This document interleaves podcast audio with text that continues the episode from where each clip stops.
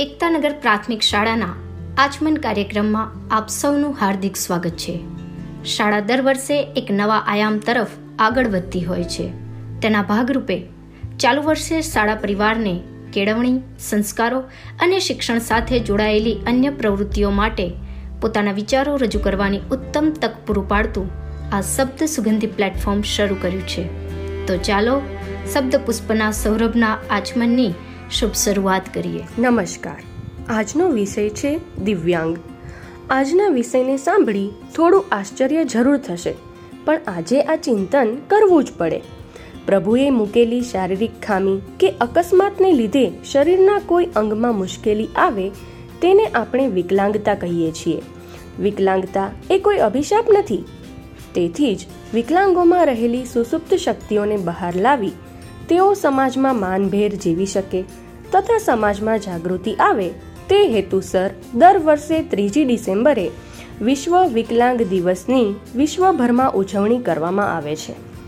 ઓગણીસો સાહીઠના માર્ચ માસમાં ઇટાલીમાં ખાણમાં થયેલા મોટા અકસ્માતમાં ત્રણસોથી વધુ લોકોના મોત ઉપરાંત સેંકડો લોકો ઘાયલ થયા હતા. આ વખતે લાગ્યું કે આવા લોકો માટે કંઈક કરવું જોઈએ.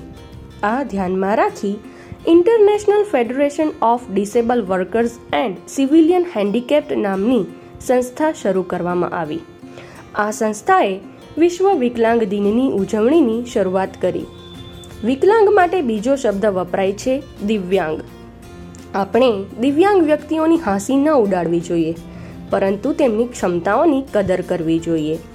બ્લેક હોલ્સ પર રિસર્ચ કરનાર ખગોળ વૈજ્ઞાનિક સ્ટીફન હોકિન્સ પણ એકવીસ વર્ષે શરીરના અંગો કામ કરતા બંધ થયા તો આધુનિક વ્હીલચેરના સહારે પોતાના કાર્યની ગતિને વેગ આપતા રહ્યા. પોતાની વિકલાંગતાને હાર ન માનતા તેને પોતાની તાકાત બનાવી. આવી તો ઘણી વ્યક્તિઓ છે, જેમણે પોતાનામાં રહેલી દિવ્યાંગતાને ઉમળકા ભેર વધાવી.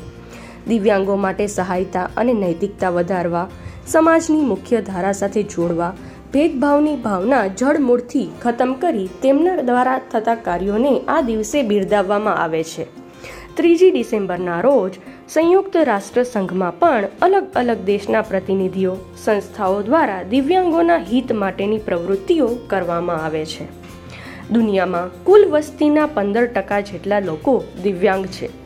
તેમના પ્રત્યે સમાજમાં જાગૃતતા લાવી સમજ વધારવી પડશે. તેમને સમાજમાં આદર, સન્માન આપવું કે તેમની સહભાગિતા વધારવી છે, તો તેમને દયા કે રહેમથી નહીં, પણ સામાજિક હૂંફ અને પ્રેરણા પૂરી પાડવી પડશે. તેમના અસ્તિત્વને સ્વીકારી, તેમની લઘુતા ગ્રંથિ દૂર કરી, પગભર થાય તે પણ જોવું પડશે.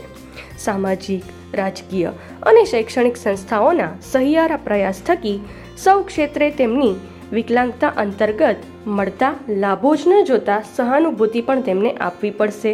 અને દિવ્યાંગો માટે સેવાભાવી કાર્યોની જ્યોત જગાડવી પડશે. કેન્દ્ર અને રાજ્ય સરકાર દ્વારા કાયદામાં જોગવાઈઓ, સાધન સહાય, કેમ્પોનું આયોજન, બસ, રેલવેમાં મુસાફરીમાં રાહત જેવી સહાયતા મળતી રહેલી છે. એટલું જ નહીં, ખેલ મહાકુંભ જેવા રમતોત્સવમાં પ્રાધાન્ય આપી તેમના કૌશલ્યોને બહાર લાવવાનો પ્રયાસ પણ હાથ ધરાય છે, જે સૌ દિવ્યાંગો માટે પ્રેરક બળ છે. ચાલો સૌ સાથે મળી દિવ્યાંગો માટે સહાનુભૂતિ અને સ્વીકાર માટે પીછેહઠ ન કરીએ. આવી વ્યક્તિઓ માટે અવરોધ મુક્ત વાતાવરણ સાથે વ્યાવસાયિક તાલીમ પૂરી પાડીએ.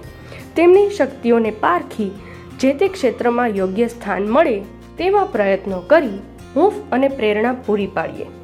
તેમના અસ્તિત્વને સ્વીકારી સમાજમાં સૌની સાથે સરખું સ્થાન આપીએ અને અપાવીએ.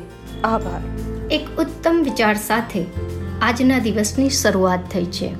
ત્યારે આ અંગે આપના પ્રતિભાવ મળશે તો ચોક્કસ અને જરૂર ગમશે. આવજો, ફરી મળીશું.